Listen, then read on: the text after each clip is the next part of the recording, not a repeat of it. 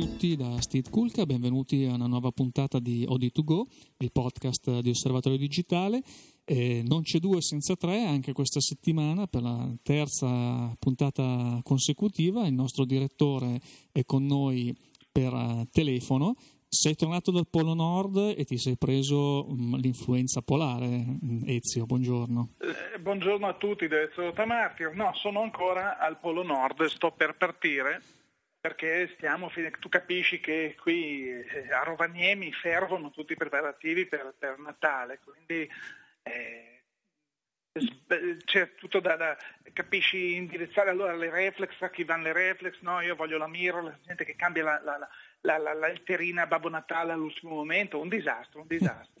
Immagino Quindi, che farai delle magnifiche fotografie alle aurore boreali, eh, ai ghiacci. No, non, abbiamo, non, abbiamo, tempo, Steve, non perché qui si lavora ininterrottamente. È vero che Babbo Natale, tu sai che qui il tempo è compresso, no? Perché se no il lavoro di 24 ore avviene in 24 minuti, proprio per avere la possibilità di moltiplicare all'infinito, no? come, come si potrebbe fare a consegnare regali in ogni dove.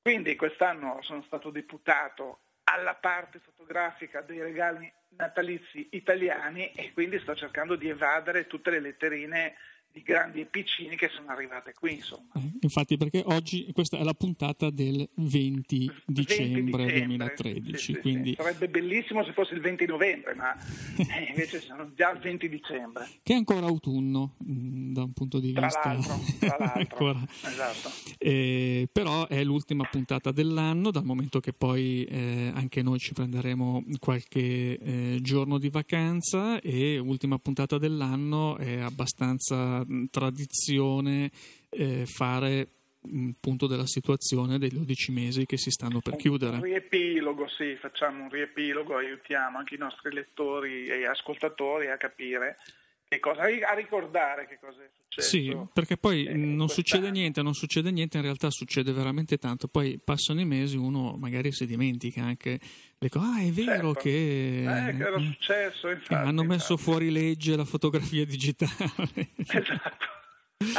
No, è stato un anno diciamo un pochino di transizione hm? dal punto di vista fotografico perché è complice in parte la crisi, in parte come diciamo sempre ci troviamo di fronte a un mercato eh, decisamente più maturo rispetto a qualche anno fa e quindi con dei tempi meno eh, agitati rispetto eh, a prima e quindi mh, vediamo anche le novità delle varie case che si mh, diradano un pochettino, non è più tutto questo, questo ritmo forsennato di nuove macchine che cambiano costantemente e radicalmente le caratteristiche rispetto alla generazione precedente. E quindi... Sì, diciamo che rispetto agli anni precedenti c'è stata quasi una presa di coscienza da parte del, de, dei produttori di non riempire più il mercato di nuovi prodotti eh, ogni settimana, perché evidentemente, come sì. giustamente dicevi tu, colpa della crisi, ma un po' anche presa di coscienza anche da parte del, del pubblico, del mercato, che dice vabbè ho questa macchina, come diciamo sempre, va più che bene per, per quelle che sono le mie esigenze attuali, cerco di sfruttarla a fondo e poi un domani vedremo, quindi non c'è più la necessità di correre ogni, veramente ogni mese. Che cosa c'è di nuovo? Perché non, non ce n'era bisogno.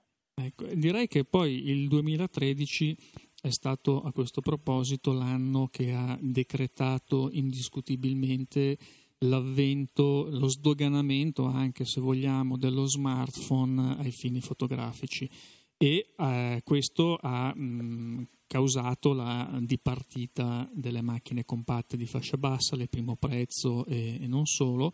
E, mh, quindi questo strumento che fino all'anno scorso era guardato con un pochino di eh, sospetto anche un po' dall'alto verso il basso, eh, si è affermato magari non tanto da un punto di vista tecnico perché eh, va bene, abbiamo visto sui telefonini di ultima generazione dei sensori che hanno delle risoluzioni decisamente interessanti, ma ricordiamo sempre il punto debole dello smartphone rimane sempre l'ottica tra le varie e cose. E poi anche la, dimensione, anche la dimensione del sensore che comunque stiamo sempre piccino. parlando anche di sensori che capaci di 30, 40, 100, 6 milioni di megapixel, ma alla fine della fiera sono veramente piccolissimi e quindi sappiamo benissimo quanto siano in grado, pur supportati da processori, pur supportati da ultime tecnologie,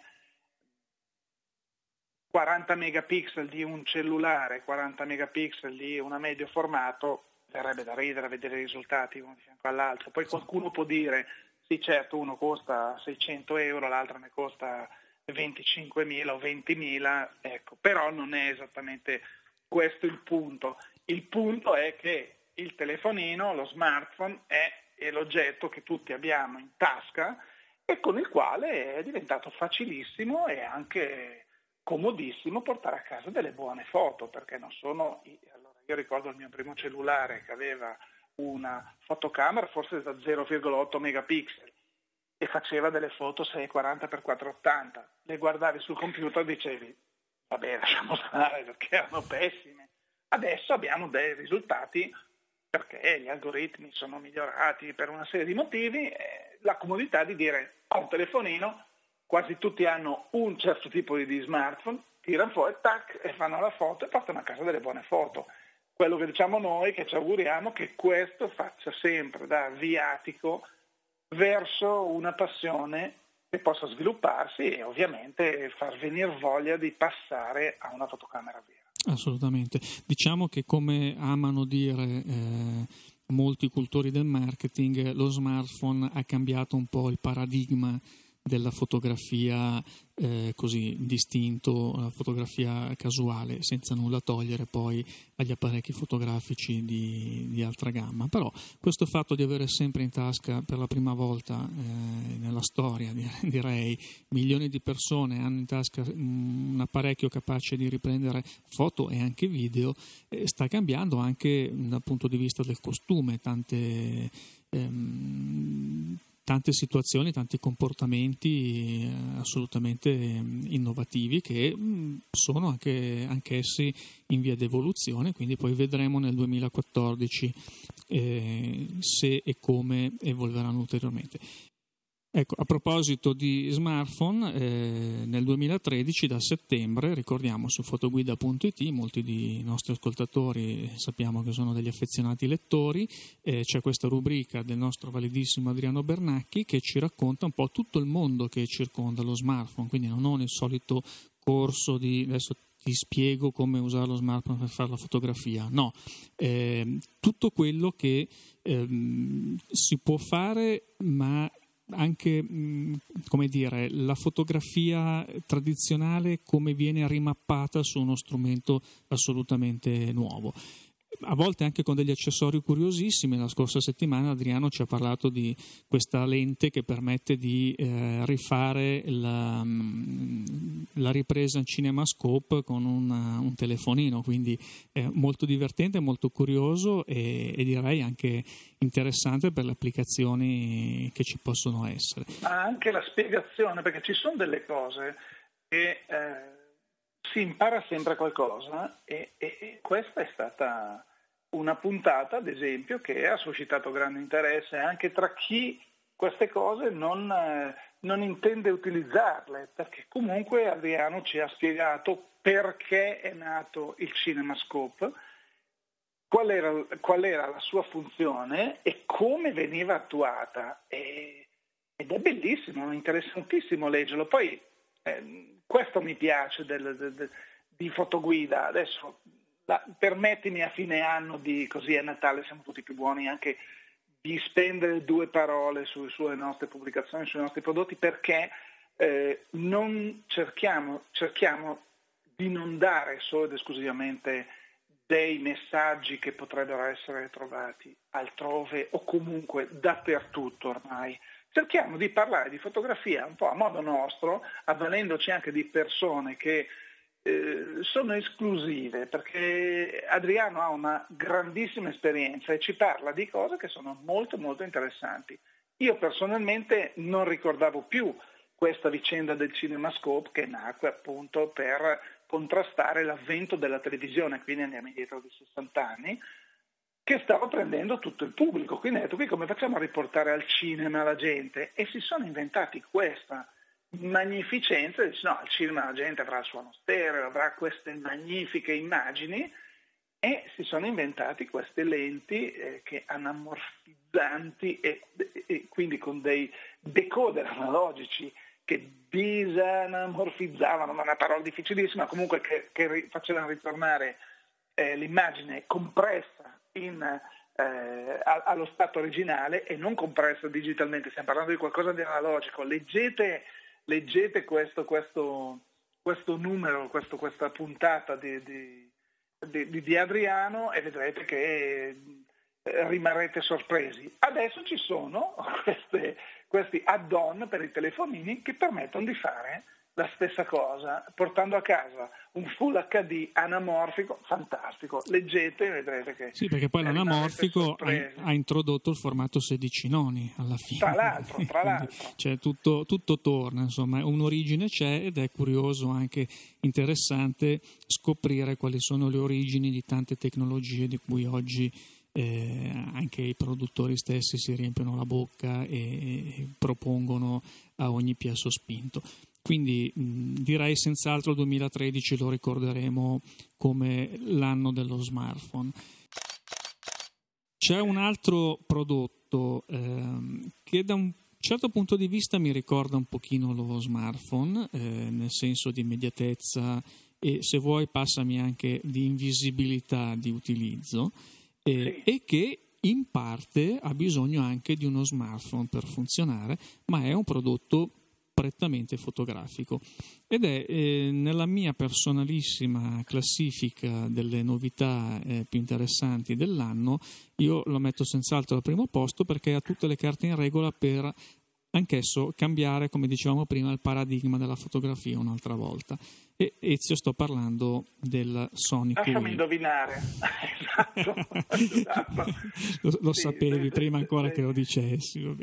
Dei QX, sì. In... Di questi prodotti che effettivamente io poi mi sono eh, schierato subito, eh, con, andando controcorrente per quanto eh, con questa mia idea perché ho sentito tanti eh, nostri colleghi che dicono che sostengono sarà un fuoco di paglia oppure un esercizio di stile di Sony che dice sì hanno fatto questo prodotto ma chi se ne frega fondamentalmente. Io invece l'ho trovato, l'ho trovato da subito strepitoso per due motivi. Uno perché eh, vabbè, la qualità dell'ottica che poi non è un'ottica perché ricordiamo, il prodotto QX di Sony è in realtà una fotocamera in tutto e per tutto, l'unica cosa che non ha è il display. Eh, il display diventa il nostro smartphone, quindi il, il QX, la QX viene collegata al... ma non necessariamente in maniera fisica, c'è una clip dove si può collegare il telefonino e utilizzare la QX come se fosse una compatta, però ricordiamo che trasmette i suoi dati anche eh, in maniera remota, in, in, maniera wireless al telefonino, quindi si può posizionare, io posso posizionare la mia fotocamera in una posizione strategica, sedermi eh, a una certa distanza e vedere, inquadrare quello che succede e scattare quando più lo ritengo opportuno. È un prodotto che secondo me può cambiare il nostro modo di fare fotografia, eh, intendiamoci, nel quotidiano, nel, nell'immediato. Eh, Sony poi ha pensato bene di fare due, due, modelli, uno più economico, uno un pochino più costoso, con delle caratteristiche, ottica Zeiss, con delle caratteristiche un pochino più evolute, però è, è un prodotto che ha suscitato subito grande interesse eh, in me, in te, nella nostra redazione e vedremo perché adesso poi sono, i primi sono in consegna eh, da poco, quindi certo. il mercato non ha ancora avuto magari modo di, di fruirne, di goderne a pieno. Vediamo, secondo, secondo noi questo è stato un prodotto interessante molto interessante sì, che è uscito quest'anno. Perché diciamo che chiaramente il concetto di la possibilità di controllare la macchina fotografica da eh, iPad o da smartphone eh, già c'era, cioè i telecomandi non sono certo. senz'altro una novità. Diventa una novità nel senso che è proprio un apparecchio estremamente compatto, tascabile, quindi si accompagna tranquillamente allo smartphone per quello che dicevamo prima, come qualcosa che uno ha sempre con sé in qualunque momento, non, non pesa, non, non ingombra.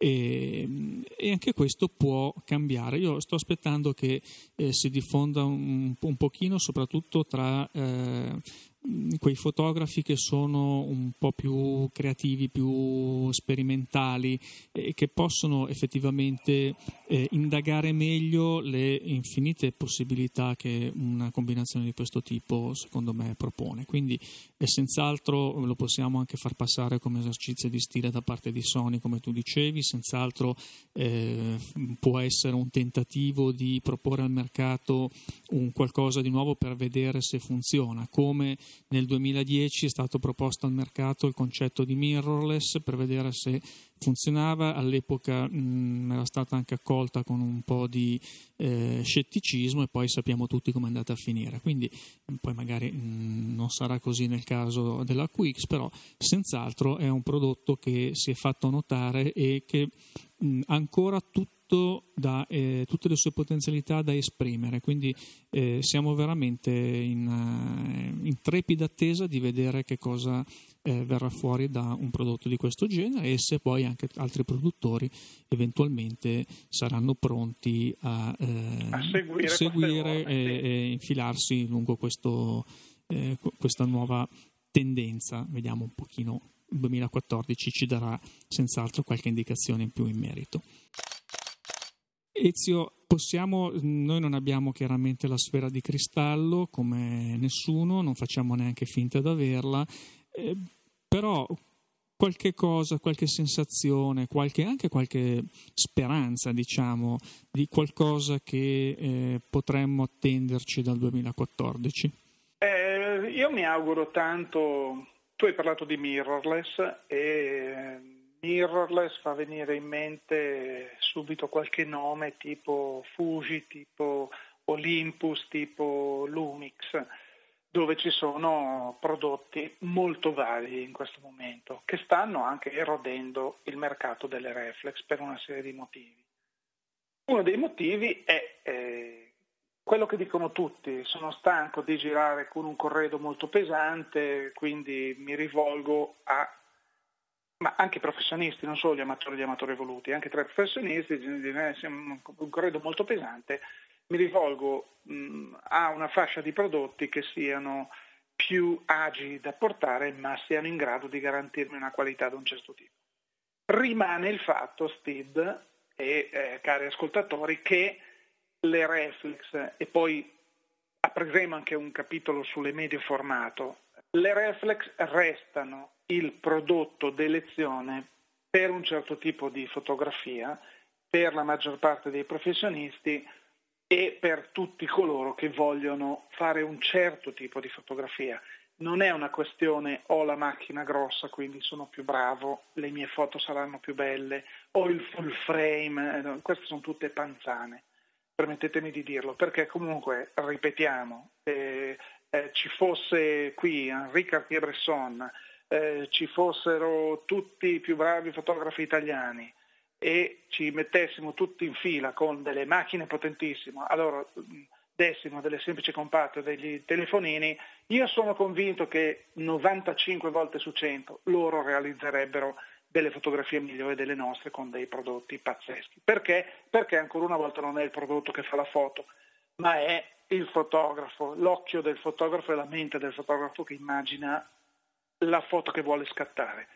Eh, detto questo rimane eh, cioè, indubbio il fatto che eh, una reflex molto potente sia in grado di eh, fotografare con un frame rate eh, molto più elevato, quindi scatti continui eh, molto più elevati che nello sport per esempio sono alla base, non puoi fare i 100 metri, tu sei un fotografo vai alle Olimpiadi, mi prendi Usain Bolt, già con una macchina che mi fa 10-14 scatti al secondo praticamente mi stai facendo i 100 metri, ci stai dentro un fotogramma al secondo quasi. E un fotogramma per ogni passo che fa questo, volevo dire. Quindi eh, non possiamo pensare di andare a fare della fotografia sportiva a quei livelli con mirrorless o con altre macchine, perché non ce la fanno. Detto questo, eh, rimane il fatto che la reflex è un pochino, il mondo delle reflex è un pochino, permettimi di dire, seduto. Eh, vediamo sempre nuovi prodotti. Qualche settimana fa è uscita una, una nuova Nikon, la DF, che eh, è, si evolve, si chiama fuori dal mondo delle reflex tradizionali proprio perché ricorda una reflex d'un tempo quindi il design è diverso, la, la, la, l'ergonomia dell'oggetto è diversa, si rifà alla struttura delle reflex analogiche, quindi è un modello a sé. Ma tutte le altre sono tutti dei malmozzoni, bellissimi, tutti arrotondati, pieni di funzioni, così, però non hanno avuto questa grandissima evoluzione. Dove stanno? Perché abbiamo detto, i megapixel ormai hanno finito come gioco, eh, gli scatti a raffica, vabbè, ormai anche le più piccole fanno 4, 5, 6 scatti a raffica, quindi non, non, è, eh, non è un problema.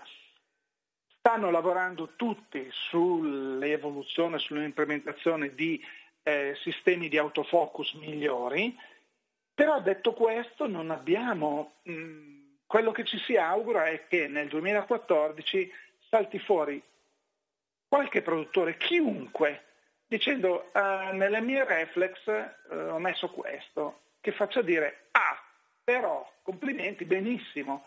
Questa è un po' la cosa che a mio avviso manca, perché se tu prendi il parco reflex oggi che c'è sul mercato, non dico che siano tutte uguali perché non è vero, eh, cambiano i sensori, cambiano le prestazioni, per l'amor di Dio, però le funzionalità per un neofita o per colui che vuole avvicinarsi al mondo della reflex, è vero che può usufruire del comparatore, farsi tutte le comparazioni del mondo, salvarsele, vedere, capire quali sono le macchine che più si avvicinano alla sua eh, necessità, però sono un po' tutte foriere delle stesse funzionalità, ormai hanno tutto lo schermo grande, hanno tutte capacità video, hanno tutte eh, capacità di, di, esporre con ISO che arrivano a dei valori stratosferici, eh, tantissime sono tropicalizzate anche come il caso della Pentax a un livello che non dobbiamo spendere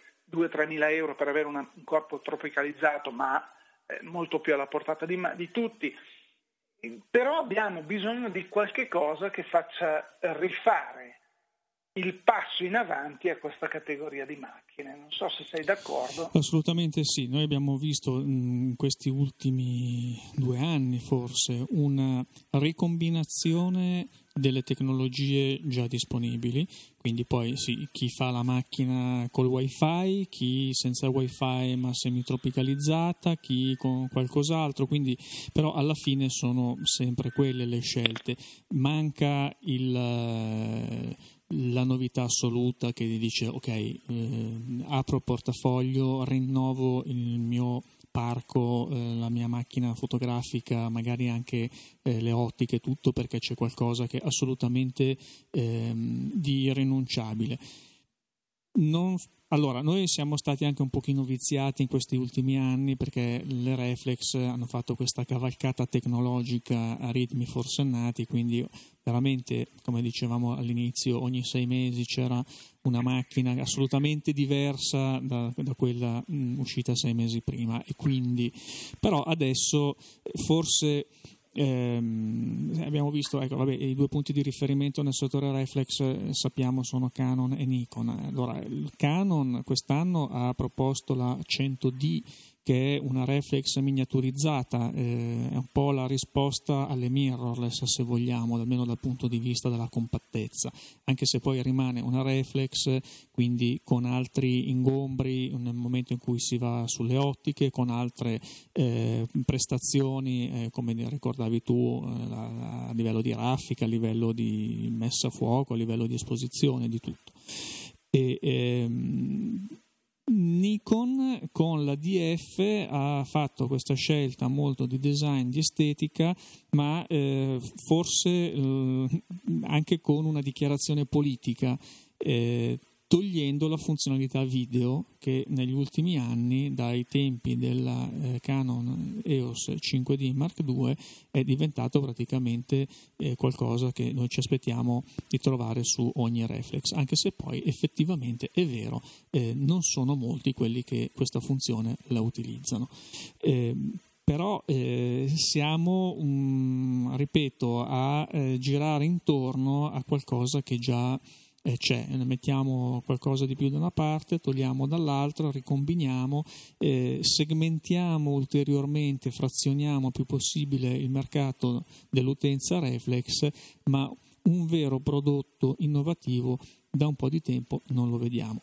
Ricordiamo che il 2014 è l'anno di Fotochina. Fotochina questa, eh, voi sapete, è un'esposizione a cadenza biennale ed è la più importante esposizione fotografica mondiale ed è tradizionalmente il palcoscenico eh, nel quale vengono presentati i prodotti che poi eh, hanno un impatto maggiore, più forte sul mercato le mirrorless sono state presentate da Fotochina, eh, tante altre macchine che hanno fatto la storia, hanno aperto dei segmenti completamente nuovi, sono stati presentati a Fotochina e vedremo se anche Fotochina 2014 ci proporrà qualche sorpresa ecco, da questo punto di vista come non ci sorprenderemmo di essere sorpresi, se venissimo sorpresi dai produttori di medio formato, come accennavi un attimo fa tu Ezio, vero? Sì,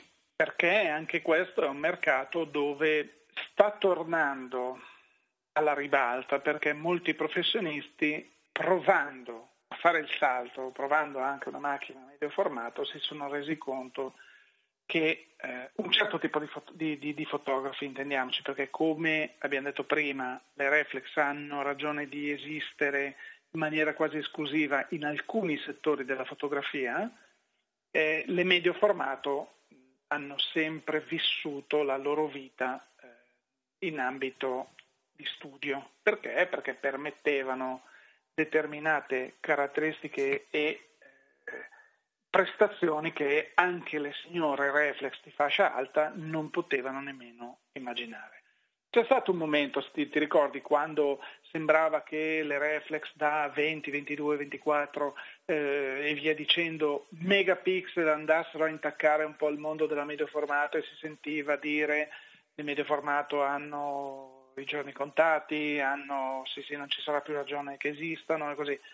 E poi si è scoperto ancora una volta che non è tanto il numero di megapixel, ma a parità una reflex 35 mm anche formato pieno con 22-24 megapixel paragonata a una medio formato con il, con, il, con il, sensore che è due volte più grande del 35 mm a 24 megapixel, eh, le foto una volta che vai a ingrandire, vai a vedere i particolari così, dici ah però eh, quello che può sembrare uguale all'inizio, poi quando tu hai veramente bisogno di stampare delle foto in dimensioni gigantesche, eh, non fare la fotografia fototessera ovviamente o per il web, no, ma quando si tratta di fotografare le automobili, ehm, ma anche abiti, le modelle, così in un certo contesto, in studio con la luce tutta controllata e così, la differenza da medio formato la fa. Ci aspettiamo che in, questa, in questo caso, in questo settore, eh, così le case presentino al più presto qualcosa tipo uno, una, una, sequenzialità di scatto un pochino più veloce perché ricordiamo eh, cosa siamo, 3, 4, 5 frame al secondo, magari si potrebbe far di meglio, così come eh, ci sono dei corpi che sono veramente molto pesanti, anche se si lavora in studio, però vediamo eh, adesso con questa tecnologia Thread eh, la possibilità di, di scattare direttamente con un cavo lungo 3, 4, 5 metri collegato al computer, quindi il fotografo gira intorno al soggetto, fa le foto e vengono automaticamente trasmesse e visualizzate sul computer collegato però è pesante portarsi in giro 4, 5, 6 kg di macchina con l'obiettivo e tutto. Magari lavorando con, a dei corpi con dei materiali un pochino più nobili, il titanio, che ne so, sto buttandola lì per, far, per rendere un pochino più eh, maneggevoli questi corpi. Il rischio che io vedo è che, così, prendiamo un, un nome a caso, Hasselblad, eh, che ha fatto con Sony questo, questo, tipo di accordo per fare, per realizzare delle fotocamere più leggere, più piccole, di, di, di buone prestazioni, eh, tipo la NEX7 oppure la RX100, che sono diventate la Lunar e la Stellar, rispettivamente, ci sia il rischio che queste case mh, guardino con eh, un occhio un po' così, facciano l'occhiolino al mondo delle reflex. Quindi il rischio è che tra qualche mese magari potremo trovarci una eh, Hasselblad, una Phase One, una che ne so, eh, corpo reflex con tecnologia mutuata dalle medio formato. Adesso queste sono solo supposizioni, sono idee che ci vengono. Però questo potrebbe essere il rischio. Lo chiamo rischio perché con un mercato delle reflex che abbiamo visto già abbastanza fermo, mm, andarci a buttare, a tuffare, dicendo noi siamo quelli bravi, quelli che facciamo con le macchine là grosse, bravissime, bellissime, potentissime, non so quanto possa quanto possa valer la pena. Però, secondo me, questo è un rischio che corriamo. Guarda, io credo che mh, questo rischio in realtà lo corriamo meno di quanto tu tema, per un semplice motivo. I produttori di macchine medio formato non sono strutturati né per volumi di produzione che um, apparecchi tipo reflex richiederebbero per poi poter essere sufficientemente remunerativi da un punto di vista commerciale, né sono strutturati per la distribuzione e l'assistenza eh, di grandi numeri di eh, apparecchi. I produttori di medio formato sono abituati ad avere un rapporto personale, individuale con il loro cliente ehm, a sostituirgli la macchina quando occorre mandarla in riparazione piuttosto che cioè tutto un altro mondo che quello dell'elettronica di consumo o della fotografia anche eh, più tradizionale non, assolutamente non conosce. Eh, quindi credo che eh, proprio da un punto di vista di DNA eh, queste case resteranno ancora molto a lungo ehm, pronte a offrire dei prodotti di una certa qualità, chiaramente con dei costi di un certo tipo, a un pubblico eh, selezionato e mh, ristretto. Certamente nel settore del medio formato ci sono degli spazi, dei margini di miglioramento e di innovazione che sono enormi perché è un settore che storicamente si è sempre concentrato sul perfezionamento del sensore e in effetti il sensore medio formato è qualcosa di mh, irraggiungibile dal punto di vista della qualità dell'immagine eh, rispetto a quello che può fornirci anche un'ottima reflex di alta fascia. Eh, non è solo nella stampa o nell'ingrandimento che si vede la differenza, perché un sensore medio formato eh, che raccoglie molta più luce e che ha, eh, produce dei file RAW da 16 pixel anziché magari 14 certo, o anche i 12 certo. di una reflex, significa che la quantità di informazione che noi non vediamo ma che è disponibile perché quello che la macchina ha raccolto è lì e può essere utilizzato dal programma di sviluppo RAW per tirar fuori magari JPEG 8 bit da pubblicare su web, ma mm, lo possiamo eh, sviluppare per estrarre eh, delle informazioni che altrimenti non sarebbero non avremmo, non avremmo perché quel RAW a 16 bit le informazioni le contiene. Io ho letto recentemente delle dichiarazioni aberranti di pur eh, bravi fotografi professionisti pubblicati anche su siti di, di importanti produttori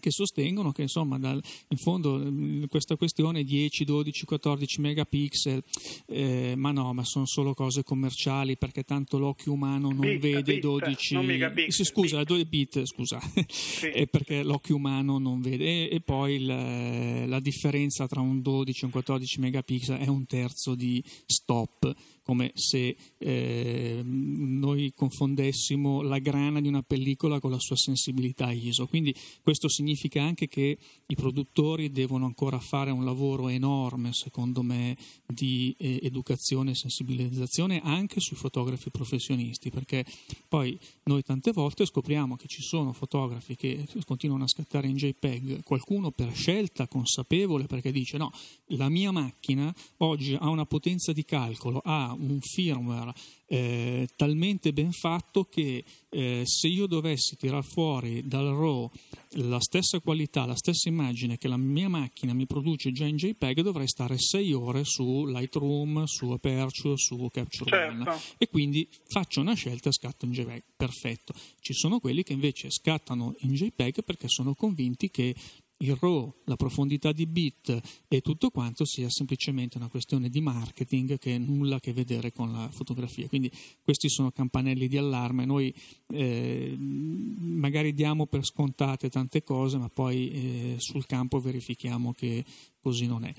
Le medio formato, ripeto, poi ci tiriamo fuori il uh, JPEG 8 bit uh, bassa risoluzione, ma intanto abbiamo tirato fuori quell'immagine dà un'informazione di partenza che è molto più ricca, molto più ampia, molto più completa di quella che ci può dare una macchina eh, con un sensore di una reflex eh, o, o, di una mirrorless. Quindi ci sono dei motivi per cui queste macchine esistono, per cui queste macchine hanno determinati costi e eh, quindi direi che chi ha la fortuna di potersele permettere e di poterle usare, eh, poi insomma i, risultati si vedono assolutamente. Mm, io chiuderei molto rapidamente eh, con un'altra tendenza, Ezio, che avevamo già accennato in una puntata precedente del nostro podcast, ma vale la pena anche mh, mm, ricordare anche questa volta che eh, la tendenza del ritorno nel mercato dell'usato, proprio perché abbiamo visto i cicli di prodotto sono ormai molto più lunghi, eh, le macchine sono comunque valide anche se sono uscite un anno prima, due anni prima, quindi con, hanno un'utenza eh, che magari non è interessata, non si può permettere l'ultimissimo modello, ma che trova nel modello di generazione precedente, di due generazioni precedenti, una soluzione comunque più che dignitosa per fare il tipo di fotografia che uno ritiene di dover fare. Eh, certo. Questo ritorno dell'usato eh, si porta dietro anche, mh, mm, io penso, un ritorno del ruolo del rivenditore. Quindi a discapito della grande distribuzione che non è più interessata magari anche a tenere dei modelli di un certo costo che si vendono in piccoli volumi, perché la grande distribuzione è perfetta per l'elettronica di consumo. Quando noi parliamo di mirrorless da 1200 euro non siamo nel campo dell'elettronica di consumo. No, direi proprio di no. Ecco, convincetemi del contrario, ma penso non parliamo quando siamo nel campo delle compatte di altissima fascia da 3200 euro e come la eccezionale peraltro Sony RX1 ma eh, direi che a quel punto il fotografo che deve investire o in un corpo nuovo con determinati costi oppure anche spendendo meno ma fidandosi di un usato che insomma l'usato si porta sempre dietro qualche punto di domanda ovviamente e cerca la garanzia e la, la, fiducia anche di un rapporto con un rivenditore. I rivenditori negli ultimi anni sono, non dico scomparsi, ma quasi. Eh, vedremo se con il 2014, pure tra mille difficoltà di, di vario genere, non fotografico, eh, magari questo tipo di, di mercato potrà dare una, un nuovo impulso, eh, far tornare nelle nostre strade, nelle nostre città, una figura che eh, insomma è sempre stata un po' mh, di riferimento, no? come la figura del farmacista, come la figura del maestro di scuola di, una volta. Cioè, il fotografo era questa figura. No? Ce, che... ce, lo auguriamo, anche eh. se temo, temo sia, non sia proprio così nell'immediato futuro ci sia questa, perché vedo solo, sarò così pessimista, però io girando in moto le città e non solo le città mi accorgo che tantissimi negozi eh, purtroppo hanno chiuso i battenti e sta scomparendo, siamo noi che ovviamente scopriamo questa realtà, però purtroppo ce lo auguriamo perché il fotografo inteso come colui che gestisce il negozio di fotografia locale, che può essere nel paese, come può essere nel quartiere, è una figura molto importante perché è un professionista che ti sa consigliare nell'acquisto, ti sa consigliare eh, nella tecnica, così. è purtroppo una figura che va scomparendo ed è un peccato. Comunque, auguriamoci che ci sia un ritorno quanto mm. prima. Vediamo se magari con eh, questo binomio usato da una parte macchine d'alto valore che richiedono anche di essere spiegate, promosse, presentate nella maniera corretta, magari si riapriranno degli spazi, dei margini per uh, questa professione. Direi che non sono gli unici auguri a questo punto che ci no, facciamo perché, e vi facciamo, no. perché direi che alla conclusione di questo podcast eh, beh, eh, sono i momenti degli auguri per le feste che ci stanno aspettando ormai a tutti coloro che trascorreranno queste festività in vacanza, a casa, eh, in famiglia, con gli amici, da soli, in viaggio, fotografare, non si sa, comunque giungano i nostri auguri di buon Natale, di buon anno, di buona luce e, e credo Steve che a questo punto non ci resti altro che rimandare eh, così il nostro appuntamento eh, con il podcast al 10 di gennaio, quando avremo già delle belle novità, speriamo, in arrivo dall'International CES di Las Vegas, che è proprio in quei giorni. Sì, dal 7 per al 10 cui, di gennaio, esattamente. Ecco, per cui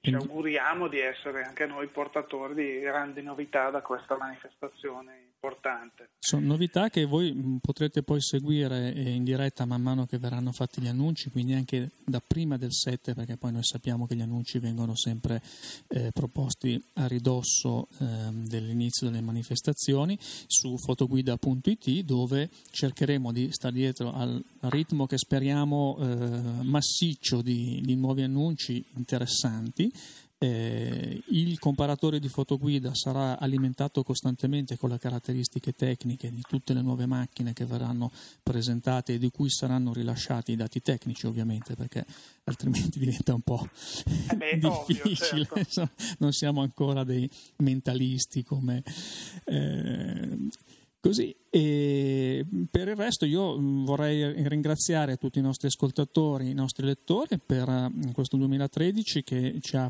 premiato senz'altro con una crescita non indifferente eh, nel traffico dei nostri siti e con questo podcast che eh, ricordiamo abbiamo fatto eh, partire su base settimanale la scorsa primavera proprio sulla base di un'indicazione molto forte di interesse da parte eh, dei lettori del pubblico, sui podcast speciali che noi proponevamo eh, in occasione di eventi come il Photoshop o altri, altri eventi in passato. Quindi sì. avevamo un po' come fanno i produttori fotografici che eh, magari propongono il, quel modello per vedere se può avere un futuro.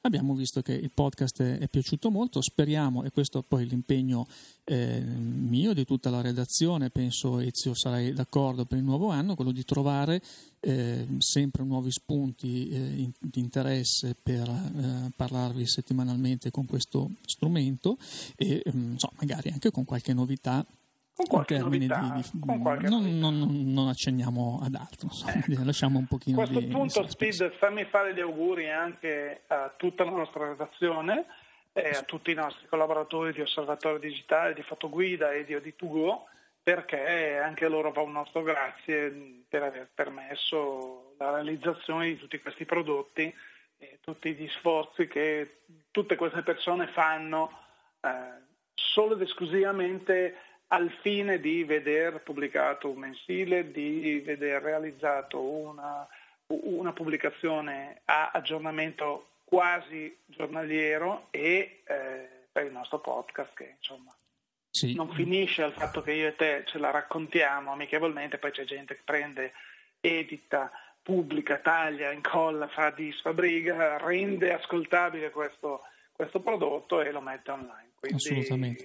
È un, un, gruppo, devo dire, eh, molto appassionato, eh, molto motivato, eh, che ha un amore mh, verso la fotografia e un, anche una grande esperienza e eh, devo dire che è anche molto bello, molto stimolante eh, lavorare con queste persone perché io personalmente eh, devo dire che non passa settimana che non impari qualcosa di nuovo proprio confrontandomi anche con i, i colleghi della redazione. Poi non parliamo certo. quando e magari si parla sarebbe... con qualche eh. intervista, quando si, si, parla con qualche sì, fotografo, sì. qualche caso. Cioè, veramente devo dire che eh, è una scuola senza fine e credo che continuare a imparare eh, qualcosa sia la cosa più bella eh, che ci possa essere quando una persona è animata da una passione sincera nei confronti di eh, un tema come la fotografia. Eh, a questo punto, dopo un buon 2014 a tutti, eh, non ci resta che salutare, un augurio e un saluto a tutti da Ezio Rotanardi e da Steve Kulka, grazie per l'ascolto, ancora tantissimi auguri e a risentirci al 10 al gennaio. 10 gennaio. Auguri ancora.